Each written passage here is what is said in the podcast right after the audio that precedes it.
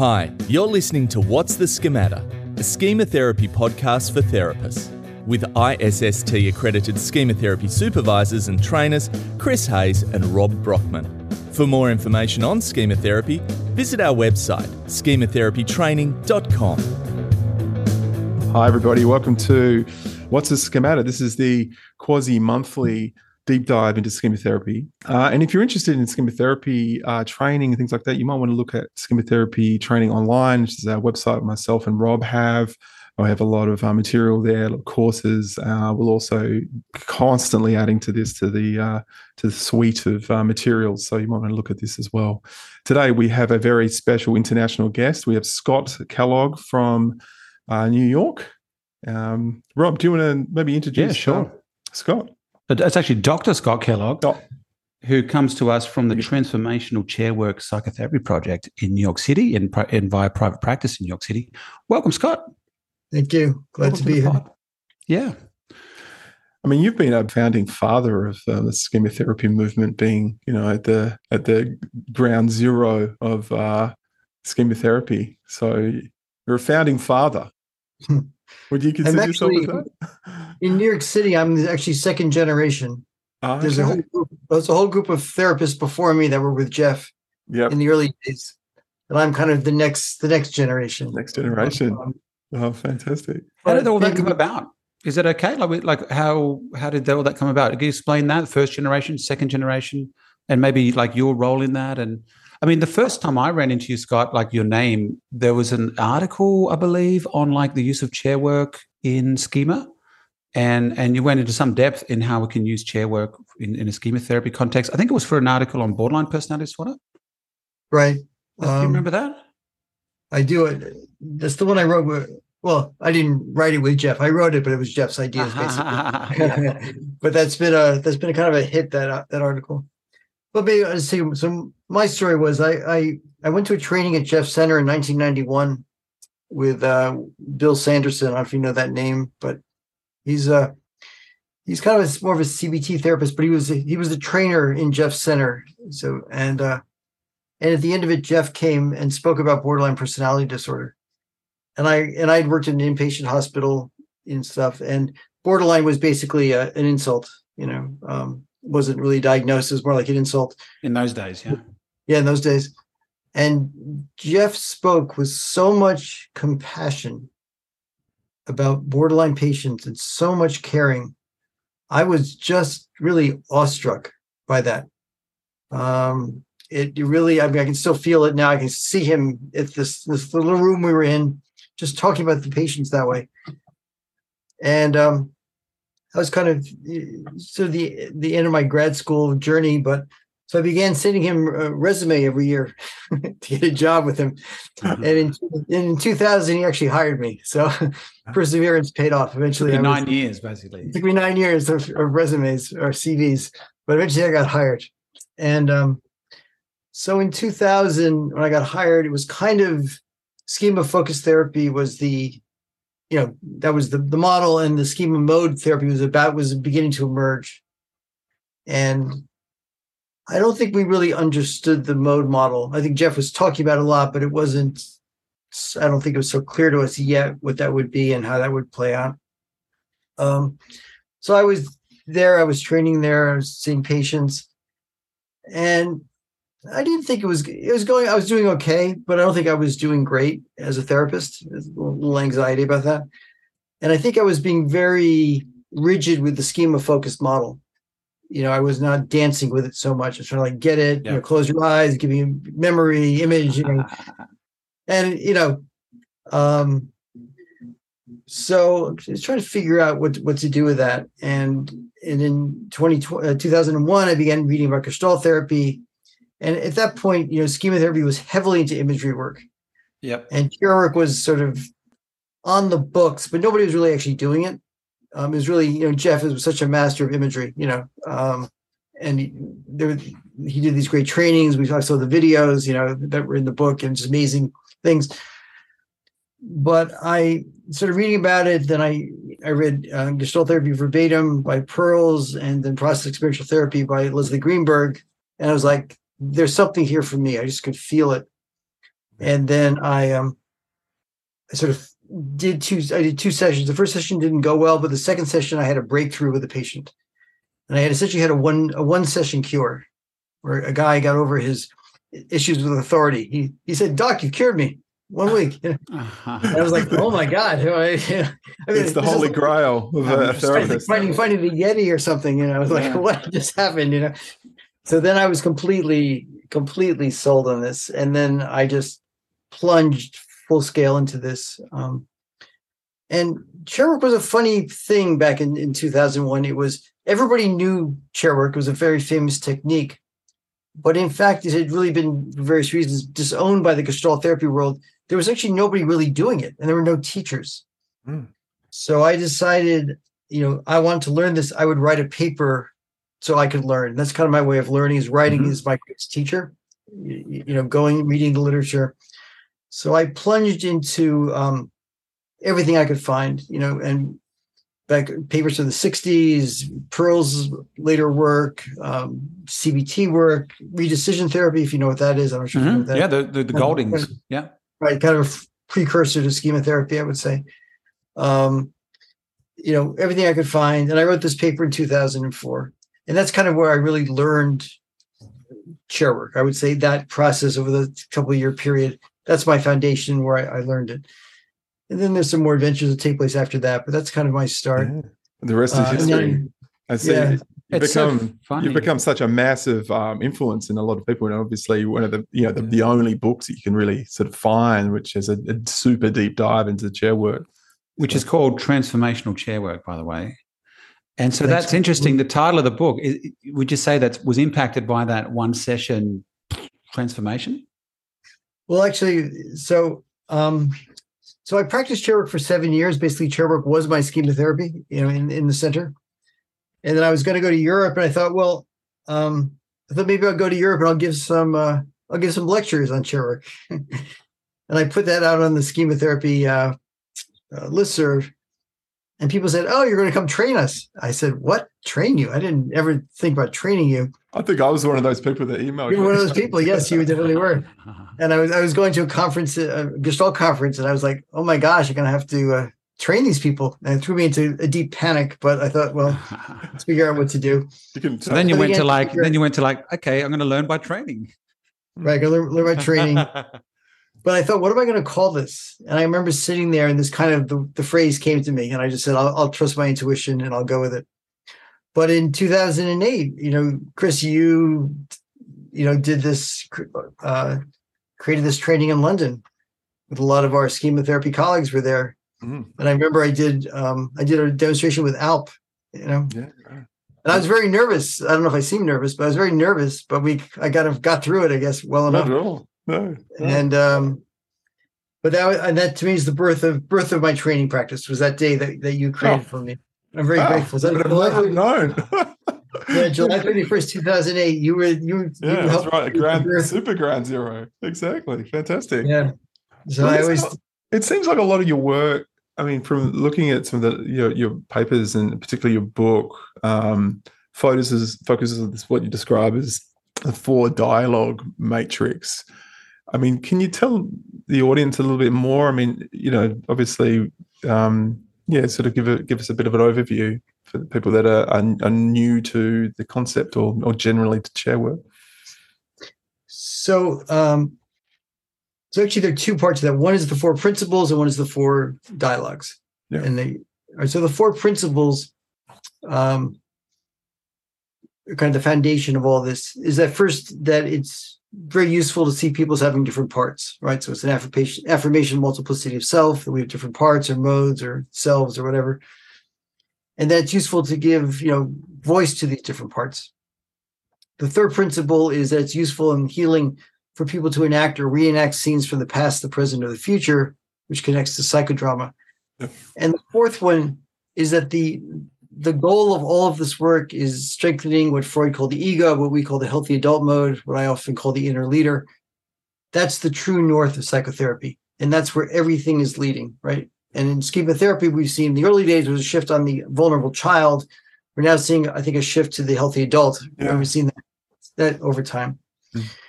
But the four dialogues came to me kind of in a revelation, I would say. I was meditating and the image came to me actually. But basically, what I understood, I realized was that all of chair work, with all these different people who've used it, the whole thing can be collapsed into four basic stances. So the first one is uh, we can talk about examples of this later, but giving voice of kind of you know either going to an emotion or going into a part and just speaking from that part, right? Or, or interviewing that part, or but just just like a one thing isolating it. The second one is internal dialogues, which is a lot of what you guys are doing of mode dialogues, different parts talking to each other in some way, engaging in some sort of encounter with different parts of the self. And that's a lot of schema therapy, a lot of CBT for that matters in that world. The third one is telling the story. And um, you know, and I do a lot with repetitive storytelling. Here, actually, Rob, you and Eckhard and Bruce Stevens works very, very helpful with what I call third person storytelling or three person storytelling, telling stories in different voices. We we do that a great deal. Yeah, nice. We started with our own way in first person, but we've been we've really brought in your work. And the fourth one are relationships and encounters, talking to other people. And that when I understood, I realized this model, it like completely changed my therapy practice, changed our training. It's not actually in my books. I discovered it after the book was written. Um, and it really had this sort of elegant and effective way of doing doing chair work. It's it's a, ironically it's a bit of a gestalt, I think, for most people that we trained.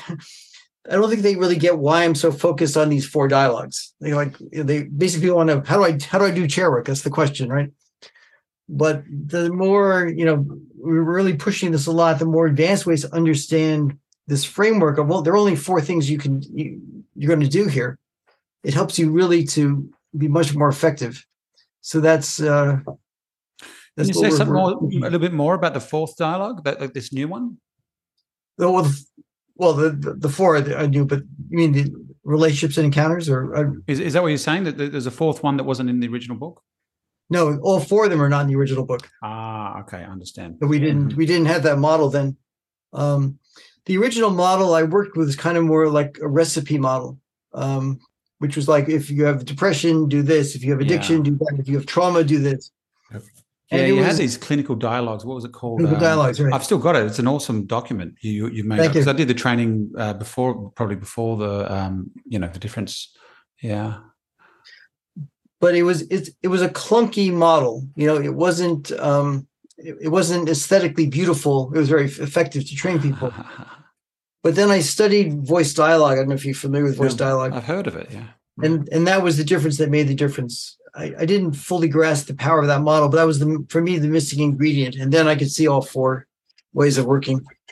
Yeah. so uh so that's that's the uh and that's the unique thing for our training is that we we have the four dialogues. Nobody else really has that model. Um, so, so I can see that you've you've gone in strongly into chair work, and you, you talk about maybe struggling a little bit with uh, efficacy with imagery early. Do you do you tie those things together? Like your effort to go more into the chairs was because you didn't feel comfortable or efficacious as as as you'd like to be with the imagery? Actually, um, no, I, I, liked imagery. For while, we were teaching, actually teaching imagery in our training. We had an imagery imagery module. We called like imaginal chair work, you know, in a way.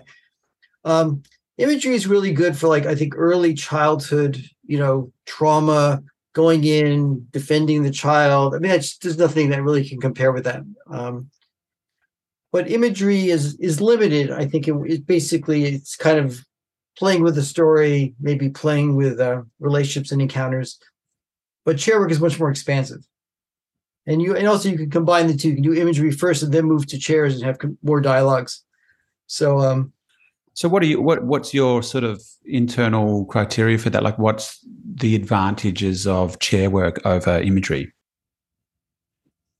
One of the um well, you you keep, if you're doing modes, chair work is the way to go. If you want to talk to a specific part, chair work is the way to go. If you want to have a powerful dynamic with other human beings as an adult, chair work is the way to go. And if we're doing the storytelling stuff, imagery and you know, chair work is also a way to kind of do deal with trauma. I'm not sure that adults are going to buy the rescripting stuff about adult trauma. Maybe to mm-hmm. some degree. Yeah. But yeah. you know, yeah. for protect protecting I mean you guys are the experts on this more than I am, obviously but Mm. protecting the child. That's very Yeah. powerful, Yeah. you know. And you know, and going in schema therapy using it as a diagnostic tool, of course, is is very useful. So we I- we have a lot of people that um, you know um, are looking for ways to use experiential techniques, particularly chair work. But I'd be interested for just from you for your perspective. You know, what, what would you say would be the the crucial, you know, or key elements to get someone to use it and weave it into schema therapy work initially? Um, would there be any kind of advice to anyone that you can see the central um, form of the of the approach to be used.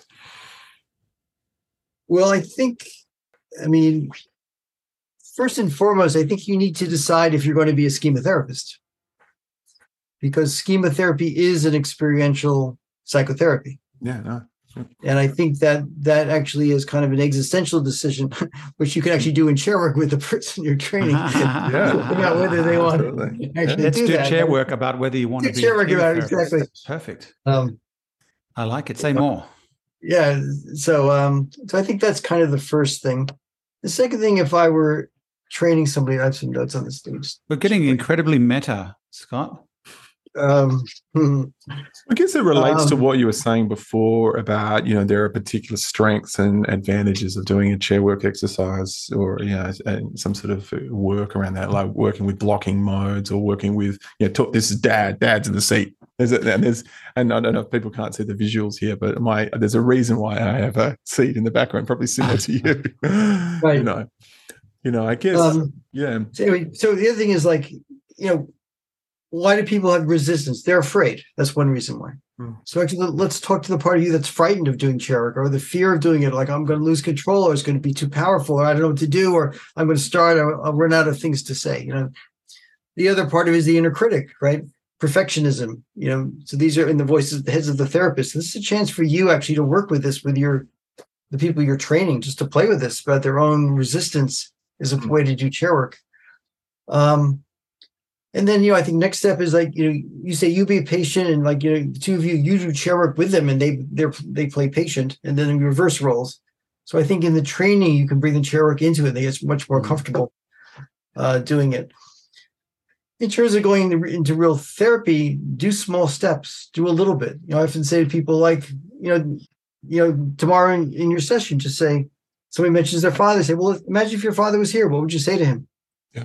don't even worry about the chairs just worry about playing with that and, and understanding parts and playing with other people So there's a real playfulness to you, Scott. I can definitely attest to that. There's something I, I can remember learning to like getting out of a rigid idea about steps. And and there is a real that's something I definitely took from the training. Like like not to be rigid, not to be um, thinking, oh, I have missed a step or something, but just letting the process unfold with playfulness. Um, can you speak to that? Like, how did you develop that? Um, I think, I mean, I'm very drawn to play. Um, play is very important to me. I think, uh, I think a little bit of my my own sort of childhood wounding was a sense of I didn't get to play enough. Um, and uh, you know, I, I, I, just my own history. At one point, I was a musician. I played music. At one point, I was a martial artist. We go playing playing Ah. martial arts You're a this thing of performer. Playing playing has been a uh, a big theme, and you know the trainings we're on stage. We're kind of playing you know. There's a whole playfulness. Gotta get right. Is a, is a part of me. Yeah. And that, I mean, that's a feedback that we often see with a lot of clinicians. They they want to get it right, and you know, you know, and, the, and there's some principles and guidelines, and even even for ourselves, a lot of our training material, we've changed some of the titles to guidelines, just to help people kind of have a bit of a an idea, but being rigid with principles, particularly with chair work. You know, have you, you got any comments around you know therapists, you know, rigidity and you know, Yeah, well, I think they're afraid. Um, so I think you know, I think I had a had a therapist learn to do chair work. You know, I would say um, again, they, you need to decide you want to do this, or at least you decide you want to consider consider doing it. Right, that's one thing. Um, but you know, um, immerse yourself in the literature. Your tapes are great. You know, um, I have a video on YouTube, books. You know, um, practice with yourself You know, I do chair work with myself all the time. I do chair work with different parts of myself. I do chair work throughout my feelings with patients. You know, I do that a lot. If you're in therapy, do chair work with your therapist, even if your therapist doesn't know how to do chair work. Having a witness totally escalates the emotional level, right? And um, so, you know, and one thing I'm trying to, I try to get, which is somewhat lost by other chair work trainers, Amanda and I, we're trying to get to very high levels of emotional emotion and affect. Yeah. And that's what, and we do a lot of what we call deepening techniques, repetition. A lot of our colleagues do not do that, and their and their chair work is maybe not as intense as ours. Yep. And intensity does lead to. Yeah. I to- definitely got that from your training too, Scott. I definitely got, you know, that we'd already done the chair work, we'd done the training and stuff, but you had you had a lot of sort of different take on it with deepening techniques and whatnot that Can- changed my practice. Yeah. Can you explain? I I know uh, where you're coming from, but yeah, some examples of deepening techniques. You know, for Right. our listeners. So uh let's see how to do this.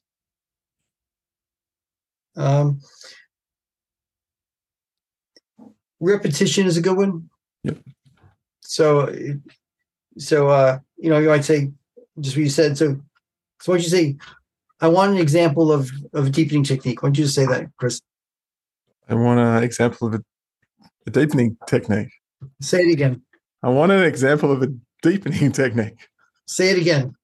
I want an example of a deepening technique. Say it louder. I want an example of a deepening technique. Yeah. right. So, And I remember Right. from doing training with you in the past, yeah. the easiest thing that I picked up was like, say it again, say it 20% louder, say it like you mean it. Yeah. Like this crescendo of, yeah. and that's just kind of something um, a bit random. But imagine if if if the words you're saying are, you know, I, I'm never enough. right. Say it again. Yeah. yeah. So what? So one thing that we do, which usually attracts the most reaction, um, was uh, what um, they call used to call feeding a line. Which basically, I say to people, say this once, you know, and then you don't have to say it again. Or I say, if this feels right, say it. If it doesn't feel right, don't say it. So I, you probably don't remember- know this, Rob, but we we were in Sydney together at that training. I do remember. Yep.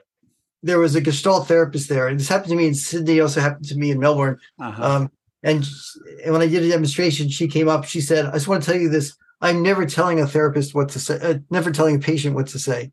okay. And at the end of the training, two days later, or the next day, she said, "I am always telling a patient what to say because Yeah. it is so powerful." Mm. But many therapists have a very negative reaction. Cured. cured. I'm directing people. I'm giving words. You know, yeah. but when they see, But uh, the way I always interpreted the way you said that is like try it on if you like it. If you don't, Yeah, try it on. Discard Yeah. it, right? So telling a person to say particular things might be saying something like, "Tell him, tell him, you know, that that your dad is in the seat. Tell him you're sick of this. Tell Right. him you're sick of it. Go on, You- yeah, you do protesting, that. for you do that kind of stuff, Chris. I've Yeah. seen you on your videos. So one way I look at this is when we suggest a person say something, we basically are creating a path to a destination, Yeah. right? And then they can go to that place if they want to, or they cannot go to that place if they don't want to. But if you take a more kind of traditional gestalt or psychodynamic perspective and you wait for that person to Mm. get there by themselves, you may be waiting forever Yeah. Yeah. because We when you when, when we give them the words we essentially are carrying them we're modeling for them we're giving them permission there's so many amazing things in that work Mm. but it's so misunderstood and, it gets such a bad reaction initially from our colleagues it's been it's the one thing they we always get pushback on Totally. but It's this Yeah. idea of the healthy adult that's missing sometimes in another model, like the idea of modeling our role as a as a model of healthy networks, of, of healthy behaviors. Yeah. Um, I'm kind of a. I mean, I think I alternate between being. Um, I don't know if you know the four male archetypes, but I kind of you know king, warrior, magician, lover. If, if that means something to you, but I kind of go between warrior and lover. That I'm kind of I can be very aggressive, you know. And Jeff, of course, modeled incredible aggression towards Ah. abuse, right? Yeah. So I can be very and, and also very much like empathy, and I see this child, you know, Compassion. oh my god you're such a beautiful child i can't believe you're in this terrible messed up situation and you know i kind of go between those two I have uh, to ask you, as a as a little segue, because it's perfect. I was waiting for a segue like this. Um, uh, you know, uh, your approach with these two archetypes. What did you call it? The the, the warrior and the, the was it the mother? Warrior and lover. And lover. Sorry, the warrior and the lover. Uh, when you're dealing with critic introjects, right? Um, you know, as you as you point out, I think a lot of the the videos that are out there and the way that schema therapy and Jeff, for example, uh, would would basically deal with punitive critics would be the more warrior, right? The more rejecting, limit setting. Let's get him out of here. That kind of approach. What's wrong with you? That kind of thing. Right. That's the sort of. We've heard these Uh, videos. wh- look, I've been sort of on our podcast and different things, we talk to different trainers that there's sort of different camps where folks would either just stick with that or maybe look at it from another perspective. Like that, in other words, there's other ways to skin a critic. Um, maybe that include more, let's say, either compassion focused dialogues or even things like befriending the critic. I mean, what's your take on on that on that argument? So my take is there actually are two different kinds of critics. They're two distinctly different critics. Um, and I've so we look at the we look at the work of Jeff. Um, we look at the work of the Gouldings also. Um, they basically are tra- these are trauma focused therapies, right? Schema therapy is a trauma focused therapy, Yeah. right? And they see the inner critic as an internalization of an abusive figure, right? And um, basically, they're they're they can be quite malevolent. They can be very dangerous. You look at transactional analysis; they say this, they say these voices can kill the patient. You know, they're treated as and just like Jeff, you set up a barrier. You know, you Yeah. you don't get to talk to them this harshness. Yeah. The other view, which I learned really from the um, the Stones in voice dialogue, was that the the critic actually develops early on in the child's life as a protector. Yeah. Is trying to keep the child safe, and um, so it's actually a coping mode. So this is not a model we have in schema therapy at all. Yeah. So the first thing I do, we I do kind of a what we call giving voice. I actually talk to the critic, and I want to know who the critic is, and I want to make a differential diagnosis. Is this critic a protector, or is this an internalized, you know, oppressor? Yeah. And if it's an oppressor, then you're going to work with the patient to say, you know, you are not to be listened to. You are evil.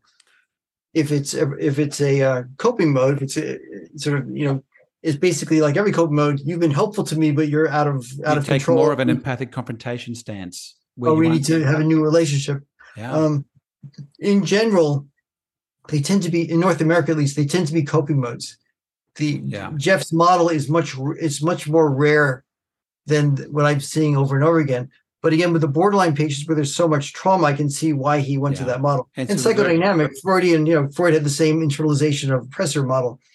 But the coping mode model is is one I think we need to really bring in Mm. to schema therapy. Yeah, I can't agree we're- more. I, I really love that, Scott. I think, and so it sounds like a really a horses for courses approach, where based on your assessment, you're, you're checking to see what kind of critic this is. Is this basically a critic that wants to destroy the client versus, you know, in a weird way, trying to help the client survive? And if you can make that differentiation, then your approach would be different. it, it, it's sort of it's sort of amazing. It's not at all obvious which way it's going to go.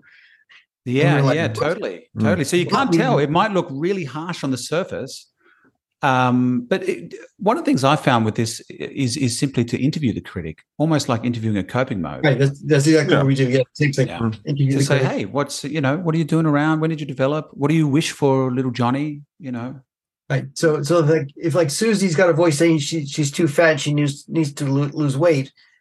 A protector critic will say she needs to lose weight, otherwise people won't like her. She'll be rejected. Yeah. The, the oppressive critic will say, you know, she's a fat slob and she deserves to to die. Yep. You that's when you can really. and it doesn't see- matter what you say; that's the truth, and she needs to die. Yeah, I- and she's I just so think- ugly and she's so hideous. You know, the, the hatred comes pouring through. And that's not something that you're willing to deal with. As a therapist, we would set a, a limit on that. Right. We you got to battle that one, and that's Yeah. where Jeff, you know, um, that stuff is uh, coming into its own. So that's that's where you you you lie on that. That's that's cool. That's great to hear. So, Scott, you're coming to Australia uh, and you're doing a world tour. You've got merchandise, it sounds like. you've got t shirts and headbands and hats. Merchandise. Can we get a cap? Um, I'll be in the merch stand at the back.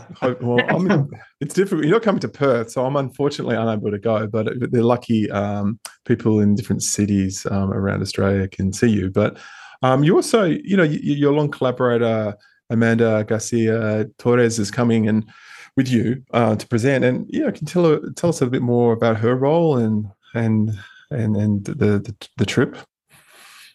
So she uh, so she came to a training of of mine in we were talking about this the other day.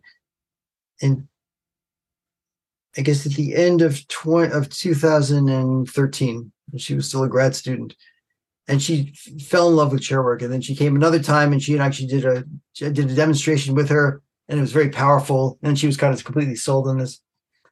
And she, you know, she kind of came and started helping me out. And finished grad school, got her license, and I trained her, and she became kind of like my protege. Now she's my collaborator. And um, so, you know, she's she's a great therapist. She also, you know, I think um, I've been very focused on understanding mechanisms of change. I've been very focused on how does how do we help people heal, rather than focusing on specific problems. You know, some people like I love to. I'm a depression expert. I'm eating disorder expert. I've been a little bit more like you know chair work. How does this thing work? But Amanda does all these things, but she's very focused on trauma. She's also very focused on BIPOC. I don't know if you know the term BIPOC. You have that in Australia. Oh. Black, Indigenous, people of color. Yep and, and very focused on LGBTQIA populations. Yeah. So she speaks and works with groups that I don't, you know, have a natural affinity for in, in, terms of my work. So she's really brought an expansive view of chair work and bringing it to new populations, which is great. Um, I think she's going to do something in Sydney with with Ji Lu, if there's C Lu. Oh, okay, cool. Yep. Yeah, it's do some together kind of diversity about, conference. Yeah. Yeah, I think they're doing something together there.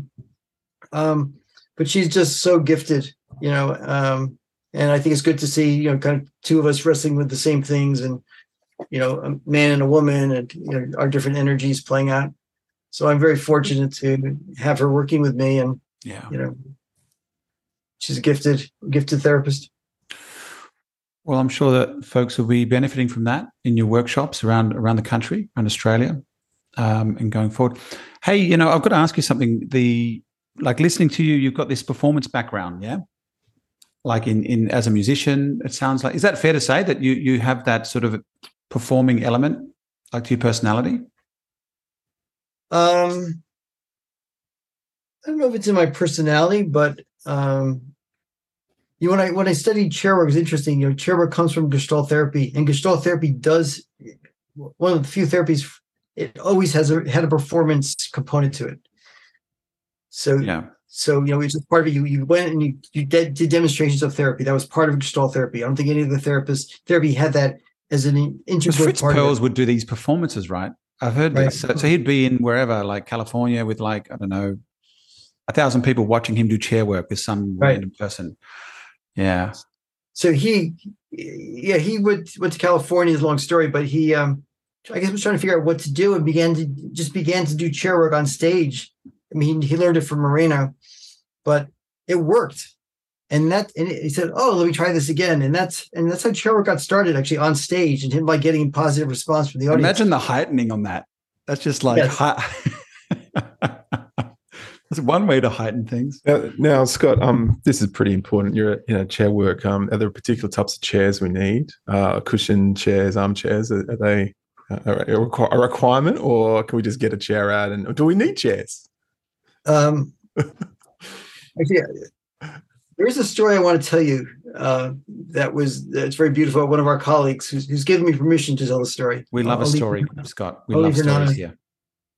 So I, I, was in Brazil, and and one of our uh, colleagues uh, came up on stage to work with me, and and had a very difficult childhood with a lot of feeling about uh, not being loved by her parents, by her mother, and um, so we were we were working with the child self, and this child had been kind of just rejected in some ways by the parents, and I developed a kind of a mantra with her about um, where I kind of said, you you know, you say to this child, you are a blessing, not a mistake. You are a blessing, not a mistake. You are a blessing, not a mistake. We said it together. You are a blessing, not a mistake. You are a blessing, not a mistake. We are over and over saying to the child, You're a blessing. Put the chair up close. You're a blessing, not a mistake. And then I had this moment where I, I kind of I remembered Fritz Perls. And I'd done this kind of thing before a little bit, but I also remembered Paul Wachtel. I don't know if you know Paul Wachtel, but he was famous in America as a kind of a bridge psychodynamic behavior therapist kind of. And he was a teacher of mine, and he talked about getting other people to reinforce a message. And I remember him teaching this in class. It came to me that moment on stage. And I and I said to her, I said, so I said, do you mind if people touch your shoulder? Is that okay? And she said, yeah. So um, I said, so you know, I put her down into the audience, and I said, um, you know, so if you think that this woman is a blessing and not a mistake, come up and, and touch her on the shoulder, right? So this is something I'd done before, but with anyway, we have 200 people in the audience, right? And but I don't realize that I'm in Brazil, right? And in Brazil, we're not going to touch somebody on the shoulder. We're gonna, we're gonna hug them and we're gonna cry all over them and we're gonna you know tell them that you love them so this took like 20 minutes wow, wow. people hugging hugs, her crying over her and um it was everybody was crying the whole place was crying right yeah yeah and then she came back on stage finally i'm, looking at my watch like this is taking forever you know we kind of wrapped it up but the next day she came to see me and she looked completely like a different person. She said, I couldn't even sleep last night. And um, she started singing to me. I was just, I was very moved. She said, you, you, have changed me. This changed me, this experience. And was five years later. And, and she's, I saw her in, in Copenhagen. She said, you know, you, co- you completely changed my life in that 30 minute demonstration. Yeah. Yeah. Wow. So that's, you know, that was just like, that's like a miracle. You know, just the power. So I think that's the power. One of, this. one of the appealing things, isn't it? The appealing things of chair work, and, and I guess imagery is the same. Is you don't have it all the time, but there can be these one session, like powerful, like one session wonder thing where you can be plugging away for 10, 20 sessions, but then it's this one session that that that just lands. Yeah, and, and also in these, in live demonstrations, the emotions are so high; it's much higher than will be in, in your therapy oh, practice. They just three hundred hugs. That's like yeah. how much limited reparenting dose did you just get? this massive shot in the arm. Yeah, it's, it's, interesting. It speaks that it's sometimes it's a, an element of the drama rather than the chair. I, I am getting the feeling from you that you know there's the uh, not that I wouldn't say the drama even probably not the right word, but the emotional intensity of the act is is much more sort of focal rather than you know. I, I right. do get a lot. I mean, I guess the question, initial question, came from a lot of people getting quite uh, fixated on chair work being about chairs per se. Right. And, and I'm just interested, you know, yeah. you said, do you do you see yeah, it well, about what, what, what, it's just, just well, the we have two sayings. One saying is like chair work has nothing to do with chairs. Chairs yeah. about giving voice to parts and enacting stories. Yeah. Um, I'll get to your question about the furniture in a second. Um, but chairs are very, very useful. You know, um, it, instruments. You don't need to use chairs, but they're very useful things. You know, and and it's the tradition. That's what we call it chair work. You know, because it's but so chairs are great. They're a great tool, but they, it, it's not necessary. Um, now, in terms of the chairs, you want your chairs to be identical if you can, if that can be possible. And if they're not identical, you want to be aware of that. That is, you don't want to inadvertently put the inner critic in the great chair and, the, and, the, person in the terrible chair. or you want to ask the person which chair do they, you know, want to be cognizant of the chairs themselves. You know, um, Eckhard likes to um, make the healthy adult chair a little bit taller yeah, I don't tend to have that kind of flexibility. I just have, you know, I have chairs that are identical. In my office, I have, they're all yeah. chairs are the same. Um, but yeah, it's not the end of the world, but you know, you just, you just got to be careful with it. One, my sort of Zen aspiration with the four dialogues, um, which, you know, some days I get closer, some days I don't, is to really let the chairs do all the work, you know, basically get, find out what the problem is, get them into the chairs, kind of guide things, but let the let the energy take place there and not be editorializing, not be talking about all these schema mode parts, not be teaching people, but letting the chairs do the work. So that mm, that's kind that's of a, the dream. That's the dream. That's our kind of Zen you know, goal that we strive for. Yeah. So you just be saying, sit over here. Okay. sit over here and there, there's your father. Just talk to your father. What is he saying? Okay. Take this, sit over here. Okay, let's change this. Sit over here. you know i mean and and i do you know one thing you might you haven't asked me but it might be interesting to people is i do chair work on the very first session when a patient comes to see me so when they come for consultation i always do chair work so that way that patients always know what they're getting in- into Because there's a socializing aspect, isn't there? If you very quickly getting into chair work or imagery and saying, hey, you know, this is normal, this is like what we're doing. Yeah. Can you? so I another mean, question another question that's coming my way i can feel it well as- Oh, yeah.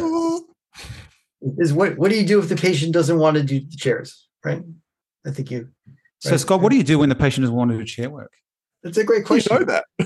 um, so if you're a schema therapist, right, and I, I say this in public a lot, you absolutely have to insist that the patient they have to do chair work or they have to do imagery work or they need to go see another therapist.